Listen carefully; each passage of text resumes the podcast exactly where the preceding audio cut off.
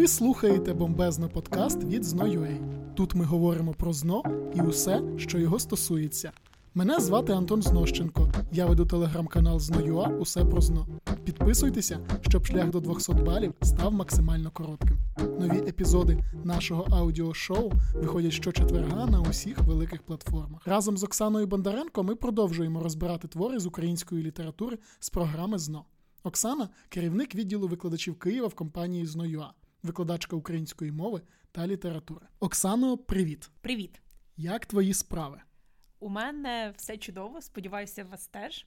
Чесно сказати, я за цей час засумувала за нашими подкастами і сподіваюся, що ви теж раді нас чути. О, і користуючись нагодою, дякую всім, хто надихає нас створювати нові епізоди і передає вітання. Це дуже мотивує записувати нові епізоди. Так, я тут долучуся, оскільки дуже приємно отримувати зворотній відгук не тільки про те, що в мене там голос якийсь не такий, а й те, що подкасти класні і що продовжуйте ще. От і ми сьогодні з Оксаною для цього зібралися знову. І в мене дуже неочікуване питання до Оксани. Оксано, як ти ставишся до скотарства? Е, а ти точно впевнений, що це питання для подкасту з української літератури, а не з історії України? Це була дуже тонесенька подводочка під сьогоднішню тему, оскільки ми, наскільки я розумію, будемо розбирати твір Панаса Мирного Хіба ревуть воли, як ясла повні. А, так, це була дуже геніальна е, така підводочка. Е, Справді, ми сьогодні говоримо про хіба ревуть воли, як ясла повні, твір, який ви дуже очікували і який просили. Ми зібрали всі сили і готові сьогодні поговорити. І прочитали усі чотири частини. Почнемо ще з цього. Наші постійні слухачі знають, що ми маємо чітку схему розбору твору, але я повторю її для усіх новеньких. Спочатку обговоримо теоретичну сторону, жанр, рід, напрям та інформація про автора, а далі переходимо до сюжету. А якщо дослухаєте до кінця, отримаєте бонус від Оксани. Оксано, хто такий Панас Мирний і що нам потрібно про нього знати на знов з української літератури? Відразу хочу зауважити, що твір Хіба ревуть великі слаповні має двох авторів, і це теж типове питання ЗНО щодо цього твору. І у нас ці автори це Панас Мирний та Іван Білик. Це два рідні брати. І це два псевдоніми. Їхнє справжнє прізвище Рудченко. Тобто в нас Панас Рудченко та Іван Рудченко. Що треба знати про Панаса Мирного? Це те, що його називають суворий літописець епохи. Літописець, тому що твір хіба ревуть великі слаповні охоплює понад 100 років, і там. Е, порушено дуже багато проблем. Ну і його називають ще одним із корифеїв української прози. Ну і пам'ятаємо ще про псевдонім. Якщо коротко, це все. Ну і ще е, відразу зауважу, що хіба ревуть воли та й творчість Панаса Мирного, зокрема, належить до літературного напряму, який називається реалізм. До речі, ось тут додам, що за цей напрям, ну, власне, за приналежність до цього напряму, Леся Українка недолюблювала Івана Нечуя Левицького і, власне, Панаса Мирного.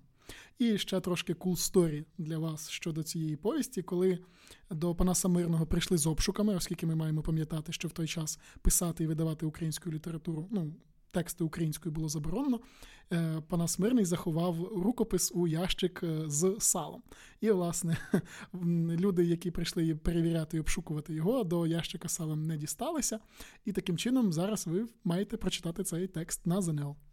Ну і теж тоді, якщо ми вже почали про це говорити, е, ну псевдонім. Пана Смирний якраз взяв собі для того, щоб мати змогу писати, оскільки при світлі дня він був звичайним е, чиновником Російської імперії. Його звали Афанасій Рудченко. А уже увечері, прийшовши додому, він перетворювався на такого підпільного українського письменника Панаса Мирного. Переходимо до теоретичної частини твору. Розкажи, будь ласка, про жанр, рід і напрям хіба ревуть воли, як ясла повні. Ну, е, Рекомендую почати з історії написання, тому що щодо цього твору треба знати обов'язково. Ну і далі підемо вже по важливих е, таких теоретичних моментах. Отже, за свою діяльність офіційну, так, Панас Мирний мав змогу там подорожувати з місця до місця для того, щоб виконувати якісь доручення. І одного разу він їхав разом з візником від Полтави до Гадяча. Ну, Візник це таксист, якщо говорити за сучасною суч, ну, за сучасним станом речей. Да? І таксисти дуже люблять розказувати різні феєричні історії. Так, от візник розказав е, Панасу Мирному про Василя Гнитку. Який вирізав цілу сім'ю, і ця історія дуже запала в душу нашому автору. І по приїзду він вирішив написати нарис, який називається Подоріжжя від Полтави до Гадяча, е, в якому і описує історію розбійника Василя Гнитки. Що найбільше от здивувало в цій історії Панаса Мирного, це те, що люди не вважали оцього Василя Гнитку розбійником, вони навпаки йому співчували. І це було якесь, ну знаєте, таке здивування, і не, не виникало якогось такого порозуміння в автора. Після того, як виходить друком нарис, не покидається тема нашого письменника, і через деякий час він пише повість, тобто більший за обсягом твір. Цю повість він вже називає Чіпка, і там замість Василя Гнитки в нас діє новий персонаж. Але тут відразу собі занотовуємо і запам'ятовуємо, що прототипом Чіпки є реальний герой це Василь Гнитка. Повість Чіпко е, пана Смирний надсилає своєму братові Іванові Білику, про якого ми вже з вами чули. І Іван Білик критикує цю повість за примітивність сюжету, за типу незрозумілість вчинку самого головного героя, і рекомендує своєму братові дописати переробити трішки твір для того, щоб читач зміг зрозуміти всі мотиви. Е, тут принагідно зазначу, що Іван Білик був е, літературним редактором, також він був фольклористом, істориком, тобто теж доволі досвідченою людиною. І далі Панас Мирний починає працювати над твором і із невеличкої повісті е, переростає якраз у великий роман. І він частинки роману надсилає Іванові Білику, який редагує цей твір. І в результаті ну вже можна сказати, що брати працювали в співавторстві, тому що в нас є частини твору, які написані рукою Івана Білика. Е, зокрема, це розділ про історію села Піски, який е, на сьогодні, на жаль, нам не треба знати на ЗНО. Е, але під їхньою такою спільною роботою у нас виникає новий твір, роман, який називають Пропаща сила. Через деякий час його перейменовують, і нова назва, яку обрали, це якраз і назва Хіба ревуть воли, як ясла повні, вона взята з Біблії, з книги Йова. Це теж треба знати. Окей, з історією написання розібралися. А тепер жанр, рід і напрям. Е, щодо жанру, за жанром це соціально-психологічний роман. До речі, єдиний соціально-психологічний роман в програмі ЗНО. Е, тому що, ну чому соціально-психологічний? Тому що в нас є соціальна проблема, і показано е, от психологічний стан головного героя, його якраз роздуми, його вагання, зміну його характеру протягом твору. Тобто Отут особливість цього твору полягає в тому, що наш герой подається в розвитку. У нас там на протягом твору чіпка змінюється. Спочатку ми вважаємо, що він хороший і жертва обставин, потім він злочинець, потім знов він виходить на. Праведний шлях, потім знову починає вбивати, і ось е, в цьому всьому полягає психологізм. Рід літератури це буде епос, тому що всі романи це епічні жанри, і напрям ми вже сказали, що це реалізм. Добре, розібралися з цією частиною. А як щодо місця дії твору? Події відбуваються в селі Піски. Е, це є справжнє село, яке існує на карті України. Е, і також е, можу відразу окреслити час подій. Треба пам'ятати, що в цьому романі описано понад 100 років. Тут є часи козаччини, кріпаччини і скасування кріпацтва. Тобто можна сказати, що сам період до реформи. І пореформена доба, та реформа 1861 року. Ну і тут ще е, скажу важливу деталь, що е, пореформена доба, тобто після скасування кріпацтва в ЗНО це Кайдешева сім'я. А хіба ревуть воли в нас і є і доба до реформи, і доба після реформи. Ще що важливе в цьому творі, ми можемо визначити тему тобто про що цей твір, і тему твору Хіба ревуть великі слаповні, якраз дуже часто е, зображають за допомогою першої назви роману. Тобто кажуть, що тема твору це тема пропащої сили, а пропаща сила її особленням є якраз Чіпка з його лихим товариством. Тобто, це от з одного боку, да, от пропаща сила, тобто люди, які не змогли вийти на праведний шлях. І особливість цього роману в тому, що він має чотири розділи, і ці розділи ще поділені е, чотири частини. Перепрошую, і ці частини поділені на розділи, і розділи в цьому творі мають назви. І нам треба знати, що перший розділ називається Польова царівна. А це все вже, що треба знати про роман, чи ще щось є? Ні, ще нам треба знати, що цей твір називають будинок з багатьма прибудовами і надбудовами, зробленими не одночасно і не за одним планом.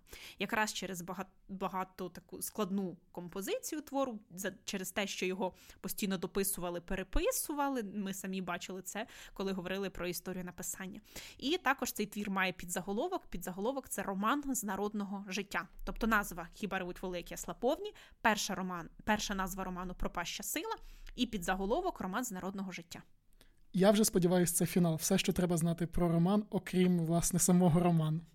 Так, тепер ми можемо переходити до сюжету. І дивіться, роман має чотири частини. На ЗНО треба знати зараз тільки першу і четверту частину. І ще одна маленька ремарка: у нас події зображені не в хронологічному порядку. Тобто ми будемо спочатку бачити дорослого Чіпку, а потім повертатися в його дитинство.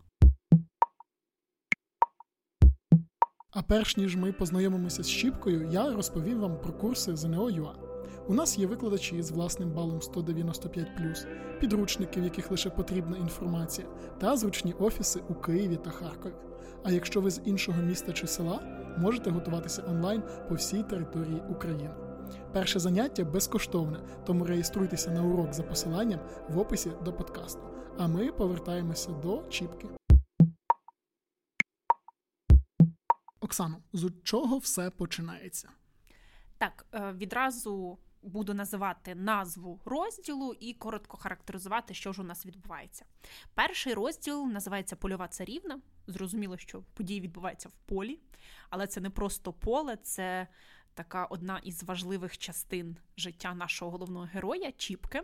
Його повне ім'я не Чіпір Варенченко. І одного чудового весняного дня Чіпка вийшов на свою на свою ниву, на своє поле, подивитися, як там в нього а, дозріває урожай. І в цей момент він побачив на полі дуже гарну дівчину, яка була заквічена польовими квітами, і вона була схожа на польову царівну. І ця дівчина дуже запала хлопцеві в душу, але він не знав, хто це, тому що вона була не схожа на всіх сільських дівчат. Тобто вона не була така загоріла на сонці від тяжкої роботи, вона була схожа на якусь панянку і точно не з довколишніх сіл, тому що Чіпка всіх знав. Відразу в першій частині ми бачимо в першому розділі опис нашого головного героя. Е, він був з таких років 20, як типовий сільський парубок. Він вирізнявся невродою, він не вирізнявся одягом, да, типовий собі хлопчина. Але одне в нього було неабияке, дуже палкий погляд, бистрий, як блискавка. У ньому відчувалася духовна міць і хижа туга. І якраз цей погляд бистрий, як блискавка, буде нам відрізняти Чіпку від усіх інших героїв. І е, він дуже насолоджувався тим, як йому відплачує земля за його старання, тому що він дуже багато вклав своєї сили е, в те, щоб мати гарний урожай. Е, з цією дівчиною Чіпка перекинувся кількома словами, але він так і не зміг розпитати, хто вона і звідки вона. Дівчина просто утекла. А хлопець повертається додому. Його на порозі такої гарненької, невеличкої, але чупурної хатки зустрічає матір, яка насварила його за те, що він забарився на полі, що там не доглянув худібку. І Чіпка е, ну, сказав матері, що зараз піде все зробити, але з думки йому не виходила оця дівчина, і він намагався в матері розпитати, хто вона, але матір теж не знала. На цьому закінчується перший розділ. Другий розділ називається Двужон, і тут ми повертаємося в часи задовго до народження Чіпки, е, коли це був час, років за 20 до скасування кріпацтва. В село Піски приходить один молодий чоловік, який називається родичем одного із е, селян. Він каже, що він громадянин Остап Макарович Хрущ, небіж Карпа Окуня, показує паспорт. Е, купує хатинку на краю села, одружується з бідною селянкою Мотрею, і вони жили разом з матір'ю Мотрі, з Оришкою. Типова така сім'я сільська, багато працювали, жили собі тихо мирно. І через деякий час Остапові набрило це сільське життя. Він пішов на заробітки на Дон. А ще через деякий час із Дону прийшла звістка про те, що Остап Хрущ насправді не Остап Хрущ, а в нього є е, кілька документів, які посвідчують особу. І він і Остап Хрущ, і Іван Вареник, і Хрущов, і Притика. Треба запам'ятати, що всі ці прізвища характеризують батька Чіпки. І на Дону, до того ж, у нього є ще одна сім'я. І тому його покарали за двужонство і відправили до Сибіру. Мотрі жилося після цього дуже важко, тому що на неї в селі фактично всі тикали пальцями, оскільки ну ми знаємо, на жаль, що на той час якісь відхилення вважалися е, такими великими вадами, і пам'ятаємо історію Катерини, яку е, цькували в селі і її вигнали батьки. Так само і Мотрі жилося дуже несолодко. Вона е, змушена була тепер сама працювати, щоб заробити на себе на свою матір, і плюс до того через деякий час час у неї народився син, якого звали Нечепір, і оце її тяжке життя впливало на подальшу долю і малого хлопця, тому що він ріс не в дуже сприятливих умовах. Оксано, а чому у Чіпки було погане життя? Ну, е, його дитинство було не дуже хорошим через те, що їхній сім'ї від ну, цуралося все село. Вони жили дуже бідно. Мотря працювала зранку до ночі, щоб прогодувати сім'ю. В Чіпки з дитинства був один єдиний друг. Це була баба Оришка, яка його бавила, розповідала йому казки, намагалася якось розрадити хлопця. З ним не дружив ніхто із сільських дітей. Його називали виродком, його називали байстрюком, тому що в нього не було батька. І от в такій е, нездоровій атмосфері ріс, ріс хлопчик. Матір, коли приходила з роботи, вона не давала ніякого тепла сину. Вона його там постійно лаяла, часто била, і тому хлопець свою матір не любив. Він був дуже прив'язаний до баби Оришки. І тому, коли, на жаль, баба помирає, це е, є такий великий е, ну, стрес. стрес так, для малого хлопця, тому що в нього не залишилося фактично більше е, жодної близької душі. Чіпка, як я розумію, вже підріс, чим він буде ну, чим він займається? Так, діти в селі з дитинства якось е, призвичаються до якоїсь роботи для того, щоб допомогти батькам. У нас якраз наступний розділ називається Жив-жив, і це розділ про дитячі літа Чіпки. Попередній розділ буде буде називатися Дитячі літа, якраз про його таке дитинство. А тут уже розповідається про те, як Чіпка живе після досягнення 12 років. І в цей час, якраз от ми пам'ятаємо в Шевченка, що мені 13 минало посягляти за селом. Якраз там 12-13 років це новий етап в житті дитини, і вона вже повноцінна там робоча сила в сім'ї, якщо можна так сказати. І тому Чіпку віддають на роботу. Перша його робота е, це найми у багатія Бородая, е, але вийшов відразу конфлікт із цим багатієм. Е, тому що ну, він щось не послухав, Чіпка не послухав його, Бородай його покарав. І е, після того, як Чіпку побили, він вирішив помститися. І пішов і підпалив сарай Бородая. Зрозуміло, що е, багачеві це не сподобалося, і Чіпку просто вигнали. Матір сварилася на сина, тому що це була можливість їхня заробляти більше. Але ну фактично цей сезон Чіпка вже не міг ні до кого найнятися, тому що. Уже вся робота була розібрана, і до того ж про нього не були не дуже хороші відгуки від попереднього роботодавця. І тому аж на наступну весну Чіпка зміг потрапити на роботу до діда Уласа, який був пастухом в громадській отарі. Там хлопець знайшов собі друга, е, сироту Грицька Чупроненка, який був ще в гіршому матеріальному стані, ніж сам Чіпка, тому що в нього хоч була мама і баба, які йому якось допомагали, то Грицько був круглим сиротою, і в нього теж не було друзів, і хлопці фактично на цьому і зійшлися. Також йому дуже подобалося працювати в діта, тому що там робота не пильна, ти ходиш собі просто за овечками і все. Але нам розповідає автор. Історію, і вже ну там знаєте, закидає нам натяки про жорстокість Чіпки.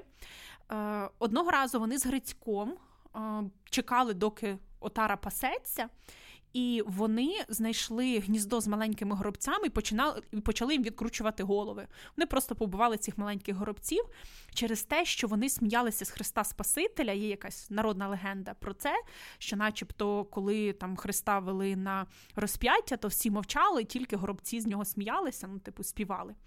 І вони не просто співали, вони казали жив-жив. Так, вони казали жив-жив, так, тому такий розділ називається. І через це от хлопці вирішили помститися, е, вбиваючи маленьких горобців.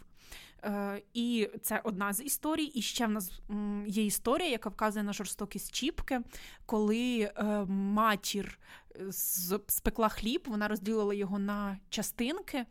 І сказали Чіпці, що сьогодні ти можеш з'їсти одну частинку, а всі інші залишити на наступний там на наступний тиждень то і йому сказали, що дивися, не їж, тому що Бозя бачить, тобто Бог, так як називали його для маленьких дітей. І коли матір там з бабою прийшли. Додому був там задоволений Чіпка, який з'їв весь хліб. І коли матір намагалася знову ж таки провести виховну бесіду і сказати, що ну, типу, як це так, Бозя ж все бачить, то Чіпка показував задоволений на ікону, е, з якої він виколов очки, і сказав, що Бозя не побачить, бо в Бозі нема очок. Тобто, ось такі в нас уже з дитинства в нього е, задатки жорстокості для власної вигоди. Але ж не може Чіпка бути, не знаю, аж настільки поганим. Є ж якісь позитивні характеристики? Так, він одного разу зробив добре діло. Е, він відігнав вовка від громадської отари, е, захистивши тим самим овечок. Ну, ягнятко. Отже, Чіпка в нас вже трудар. Що відбувається далі? Йому сподобалось дуже працювати в діда Уласа, і тому вони, ну можна сказати, підписали довгостроковий контракт. І далі Чіпка там щосезону допомагав дідові, е, заробив гроші, заробив хліба. Тобто так, в нас частково оплачувалися грошима, частково оплачувалися якимись е, продуктами. І е, ще одна позитивна новина: Чіпці в спадок. Ну, Він в спадок отримав землю від якогось далекого родича. І в цей момент фактично їхні, е, їхній світ перевернувся, тому що вони тепер не були такими бідними, оскільки могли е, самі собі вирощувати хліб, а це ж основа е, життя тогочасна в селі. І Мотря в цей час аж помолодішала, стала веселіша, тобто в них налагодилося життя. Але з такими позитивними змінами прийшла негативна, якраз помирає стара баба Оришка. Чіпка довго переживав цей стрес, він там постійно кликав бабу, він не міг змиритися з тим, що от її не стало, на жаль.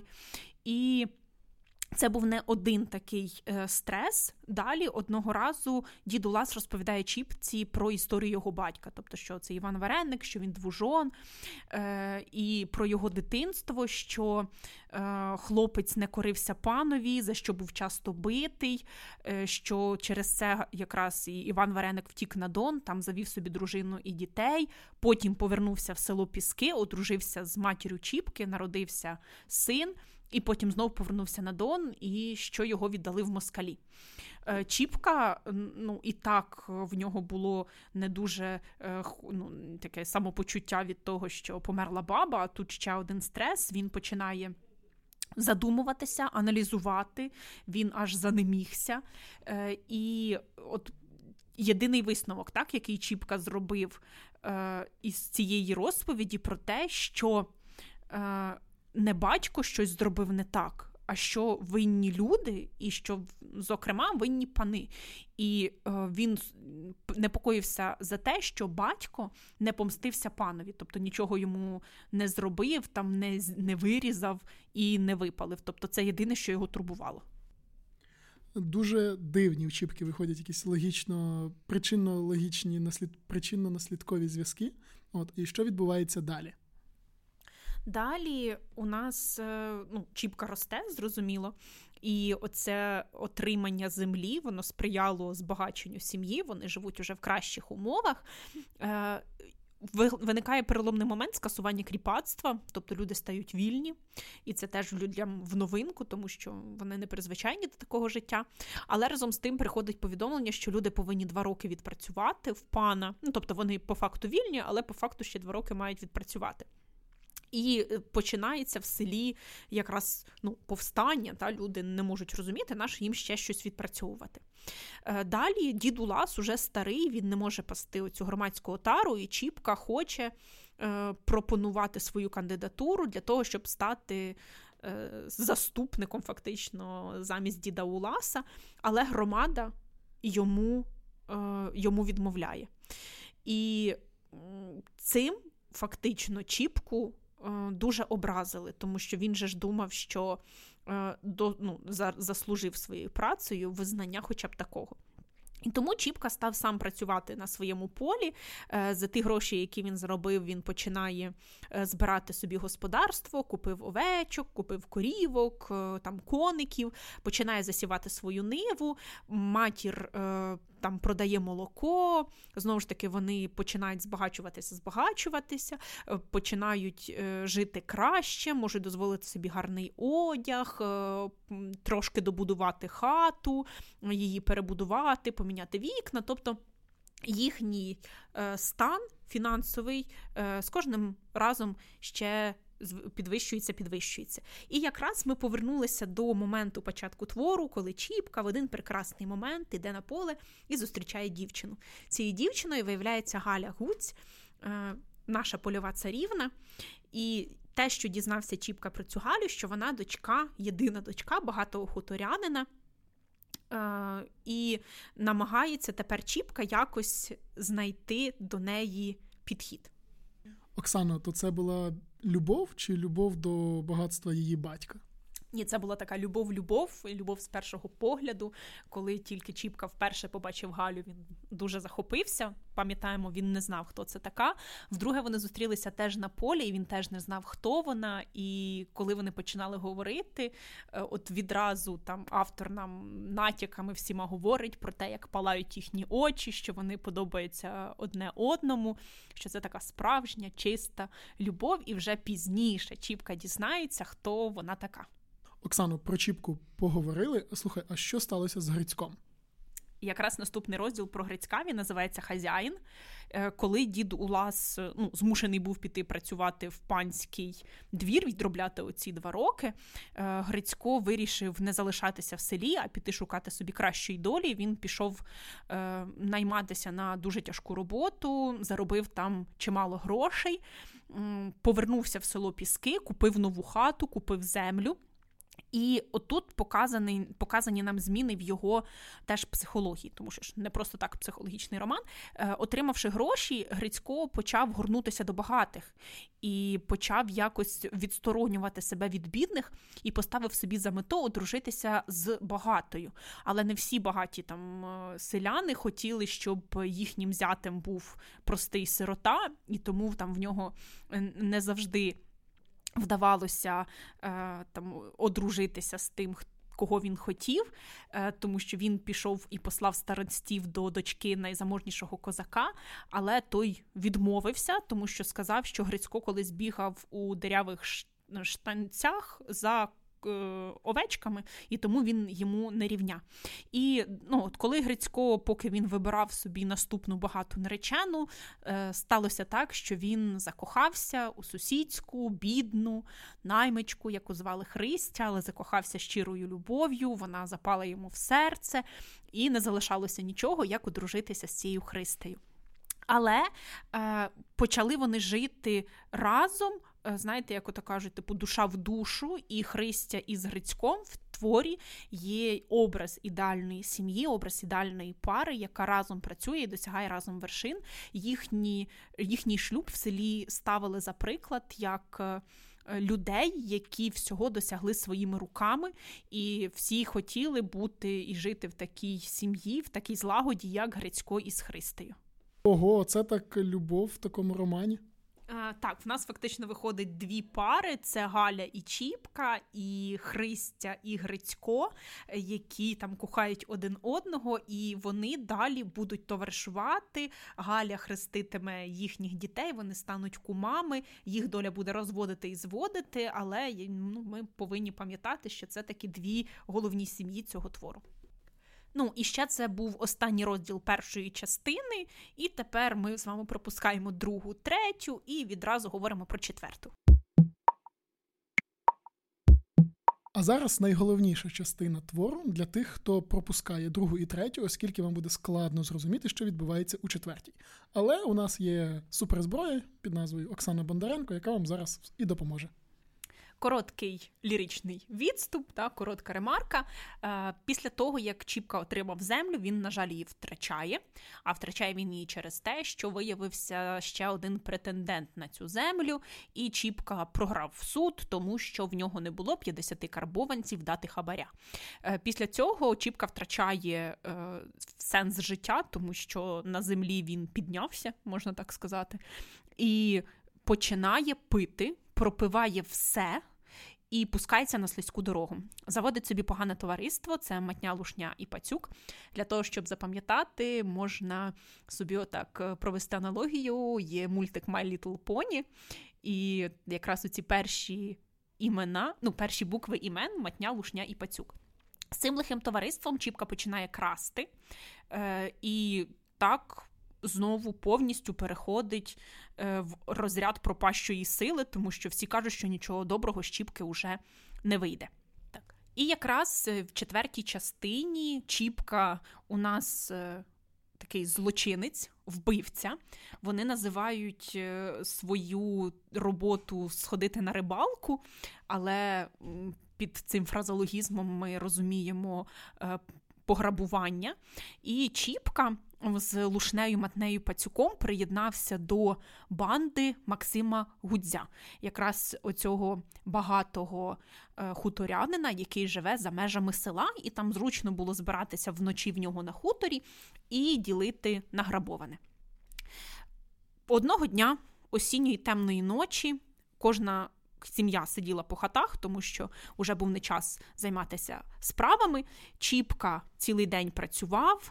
Е, він там займався якимись повсякденними справами, потім зібрався і вночі пішов з дому.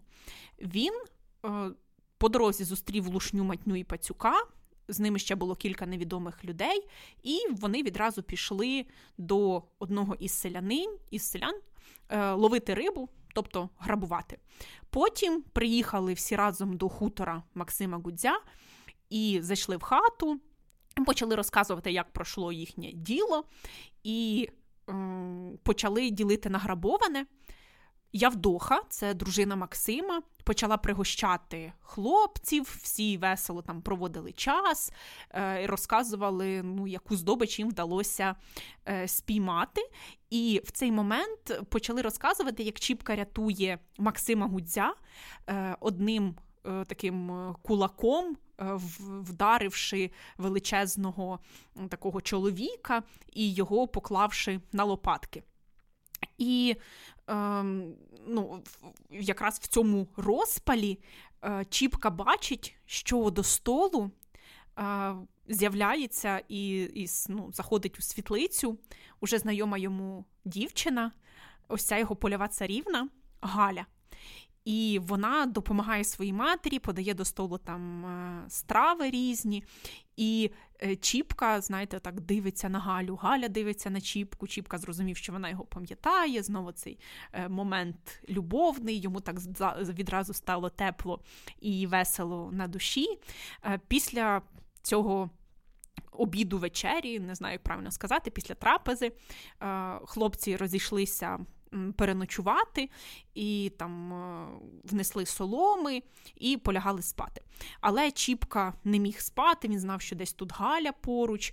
Е, він пішов на двір, почав курити, і в цей момент прийшла до нього Галя е, в білій сорочці, з такими з розпущеними е, косами, які спадали на її білу шию, е, які порівнюються з двома гадинами, тобто з такими з зміями. І Чіпка зізнається Галі в коханні, вона нічого не відповіла, а просто обняла його і поцілувала. І в цей момент ну, от Чіпка якраз знову ж таки розцвів від того розуміння, що е, Галя теж його любить, і він любить Галю. І на ран, ну, вони розійшлися, потім е, зранку е, зібралися і пішли. Ну, Зібралися йти по своїх справах для того, щоб знову в день жити нормальним життям, а потім ввечері зібратися і піти е, вбивати і грабувати.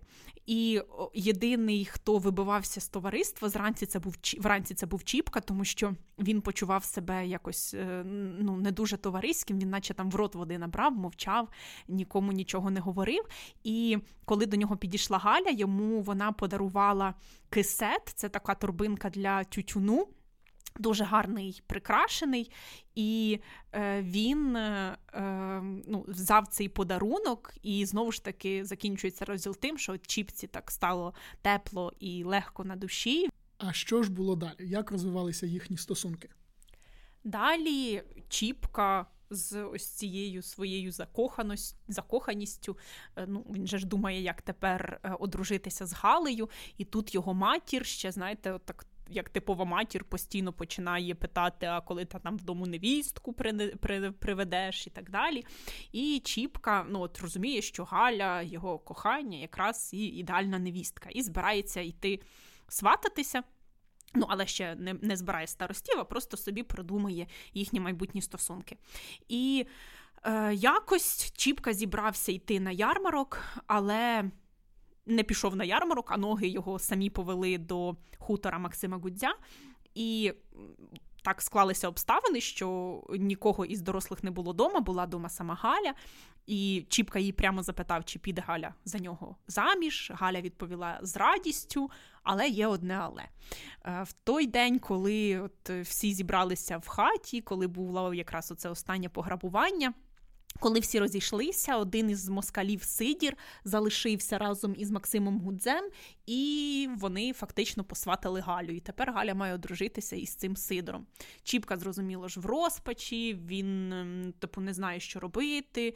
Е, єдине кохання всього його життя тепер фактично має одружуватися з іншим чоловіком. І тут е, Галя придумує вихід з цієї ситуації. Вона каже, що буде вмовляти маму для того, ну, розповість, що вона от любить Чіпку, щоб е, фактично якось домовилися про те, щоб е, там влаштували перепросини, це можна було так робити колись, і, типу, пересвататися за іншого. Але Галя відразу ставить перед Чіпкою умови. Е, вона каже, що вона розбишацька дочка. Тобто вона знає, чим займаються її батьки, що батько краде, матір перепродує, до того ж, Явдоха ще й повія, е, яка п'є, і яка з дитинства привчена до ось такого Теж не дуже чесного життя. І Галя каже, що ці всі сорочки, які вона носить, так вони красиві, але вона відчуває, як вони її душать, тому що це в когось вкрадене. І вона хоче прожити своє життя не так, як живуть його батьки. І вона ставить умову перед Чіпкою, що вони одружаться тільки тоді, коли Чіпка покине красти. Чіпка відразу погоджується. Ну і Галя тут каже слова, що вона не хоче бути е, розбишацькою жінкою, бо вона і так розбишацька дочка. Знаєш, мене тут найбільше дивує, як е, в таких батьків от в підсумку з'явилась така дочка. Е, так, і от Галя якраз і символ чеснот, чеснот усіх людських. І е, Чіпка е, відразу ну, теж намагається якось знайти вихід е, з цієї ситуації. Він вирішує брати все в свої руки, як такий, знаєте, цей справжній чоловік. Він ввечері пішов до Сидора прямо поговорити про Галю е, і запитав, за яких умов там Сидір. Погодиться там відмовитися від Галі, Е, той погодився, але, звісно, не за просто так. За плату.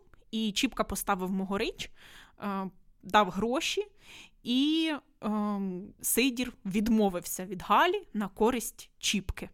А зараз, значить, в нас вже має бути весілля, правильно? Ну, спочатку за традицією українців, спочатку сватання, тому що в нас тут зображена повністю вся е, епопея народного весілля.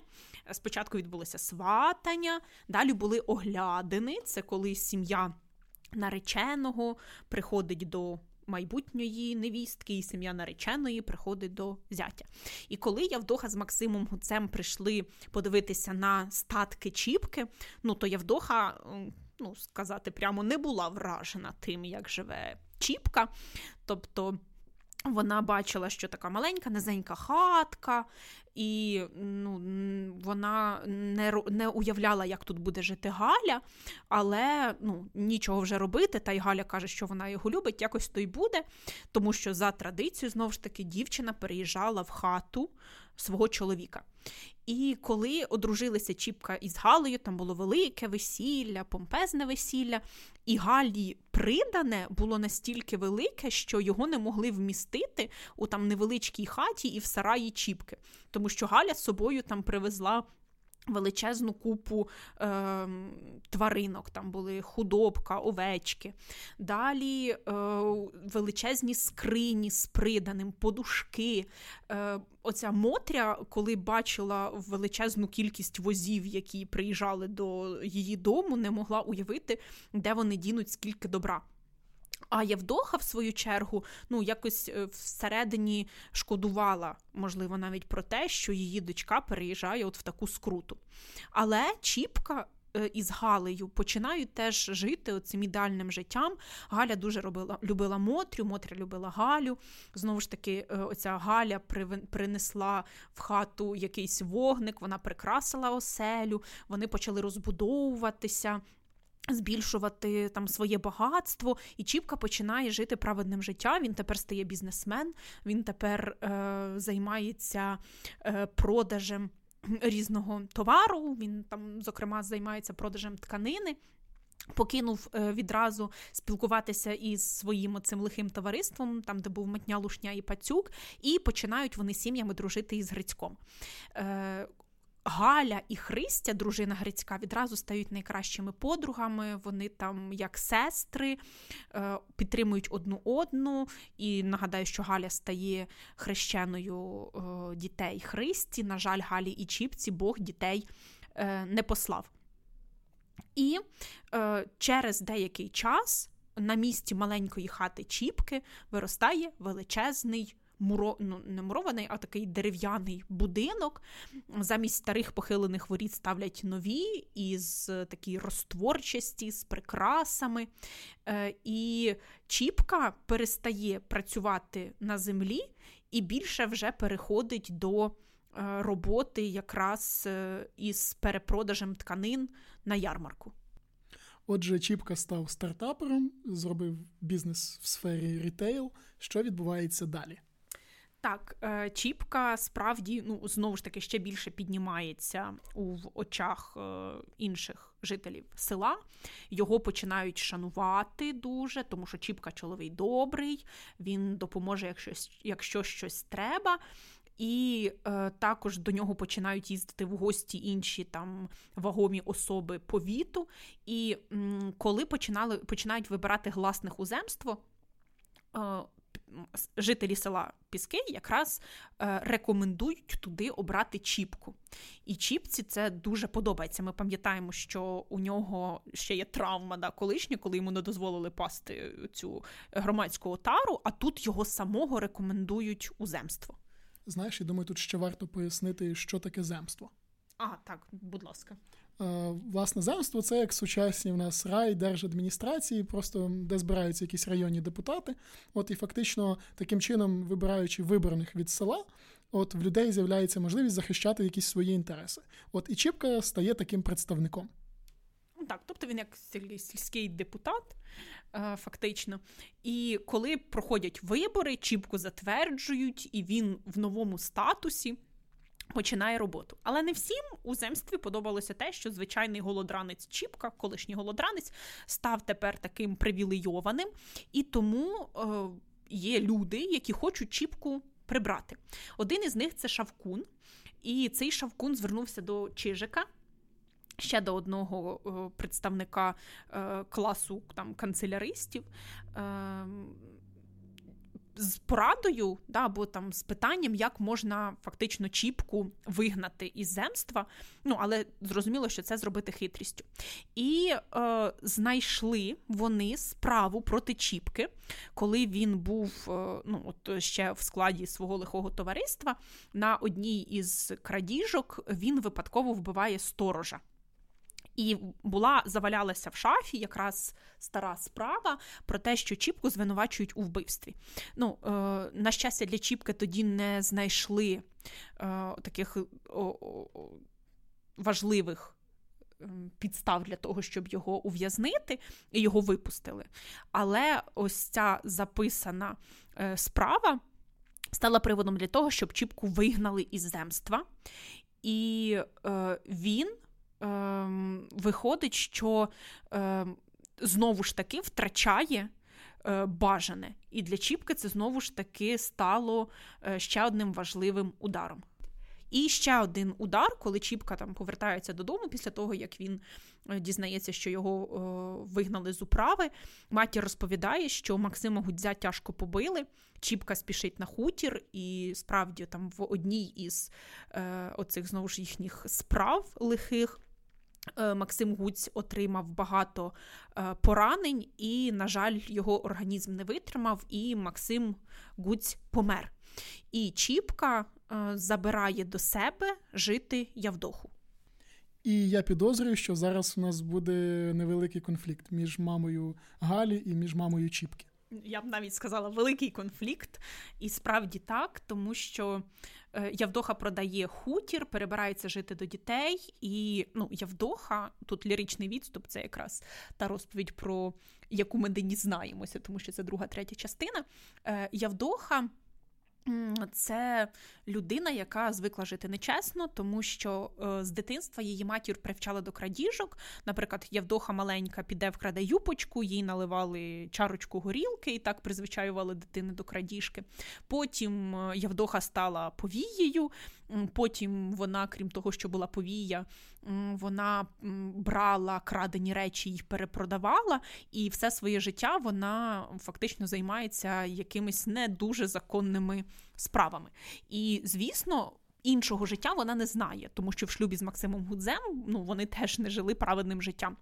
І коли вона приїжджає в хату до Чіпки, ну вона намагається встановити е, от свої сталі порядки. Мотрі відразу це не подобається, але Явдоха морально сильніша, ніж бідна нещасна е, Мотря, і тому починає в їхню хату заходити знову ж таки оце все лихе товариство. Приходять різні люди, вони там починають. Пити, і Явдоха починає тиснути на слабкі місця Чіпки. Знову ж таки, про те, що всьому винні пани, що треба е, нам триматися разом, що треба якось е, всіх кривдників покарати. А Чіпка, після того, як з ним так нечесно вчинили в зв'язку із вигнанням із земства, в нього загострився знову ж таки оцей його внутрішній е, якийсь внутрішнє бажання помсти. Він уявляє себе якимось е, Робіном Гудом, але він не краде в багатих і віддає бідним, він просто краде в багатих і забирає собі. Е, і він знову починає е, переходити на цей служський шлях. І одного разу вночі він їде з дому і повертається з повним возом добра. І ну, ні Мотря, ні Галя не можуть зрозуміти, чому Чіпка знову йде красти, у нього ж все є. Да? В нього є прекрасна сім'я, в нього є Галя, яка йому ставила там різні умови, пам'ятаємо. У нього є гроші, нащо йому красти? Але таким способом Чіпка на цей момент уже починає проводити там помсту. Да, За те, що його образили. Явдоха помирає знову ж таки, але Чіпка продовжує е, знову ж таки ходити на риболовлю, і м, якраз Галя переконана і Мотря в тому, що оцей переїзд Явдохи стає знову ж таки новим приводом для того, що Чіпка повертається на слизьку дорогу. Як я розумію, тут має бути не дуже щасливий фінал зараз. Так, е, все завершується ну, там, прозаїчно. одного дня знову ж таки до Чіпки прийшли його товариші. Вони гарненько випали і пішли з дому. Галя і Мотрі розуміли, куди вони пішли. І через деякий час повернулися. Коли Галя подивилася на них, вони всі були повністю в крові. І це ну, один із тих небагатьох разів, коли Чіпка так відкрито повернувся і там е, такий закривавлено, в такому закривавленому одязі. І коли ці чоловіки там пішли з хати, до їхнього будинку приходить маленька дівчинка, е, вся знову ж таки в закривавленому одязі, з плачем починає розказувати, що вона із сім'ї Хоменка, і вночі. На їхній хутір напали розбишаки, всіх побили, одну її не знайшли. Потім вони спалили хату і поїхали. Е, Мотря відразу зрозуміла, хто це зробив, що це зробив Чіпка. Вона вдягає дівчинку і йде з нею в управу. І коли вона виходить на двір, вона бачить, що от горить хутір Хоменків такою величезною загравою. Матір пішла здавати свого сина, тому що вона знала, що це Чіпка. І вона вже розуміла, що він не виправиться, і вирішила, що іншого виходу в неї немає. Коли Галя вийшла, вона якраз застала той момент, коли волосні приїхали до хати, і вони пов'язали чіпку. І коли вона його побачила, вона йому сказала: так, оце та правда. Тому що, знаєте, вона, можливо, не до кінця е, вірила в те, що сталося. Е, Все село дуже швидко дізналося цю новину. Е, Христя до останнього не могла повірити, що Чіпка міг таке зробити. І через деякий час село дізнається, що Галя повісилася, тому що вона не могла пережити те, що от вона і розбашацька дочка, і розбашацька жінка це те, що було для неї важливе. Е, під осінь відбувся суд, і повели засуджених в Сибір. Один із них цей був Чіпка. Е, люди зупинилися в пісках. Чіпка дивився і насуплено розглядав довколишніх людей, які пішли е, подивитися на арештантів. Хату Чіпки арештували теж, ну там опечатали, її забили. Е, Мотрю, матір Чіпки, забрав Грицько із Христою для того, щоб вона прожила там завершення свого життя. Галя, пам'ятаємо, повісилася. І закінчується твір тим, що Чіпку разом з ось цими арештантами ведуть через село, а недалеко за селом Піски насипана величезна могила, е, на якій стоїть хрест. І в цій могилі поховано вісім безневинних душ, які були вбиті в один день страшним чоловіком. І ми розуміємо, що це є сім'я Хоменків, яку вирізав Чіпка. Оксано, твір ми розібрали, а тепер найцікавіше для наших слухачів бонус. Як його можна отримати?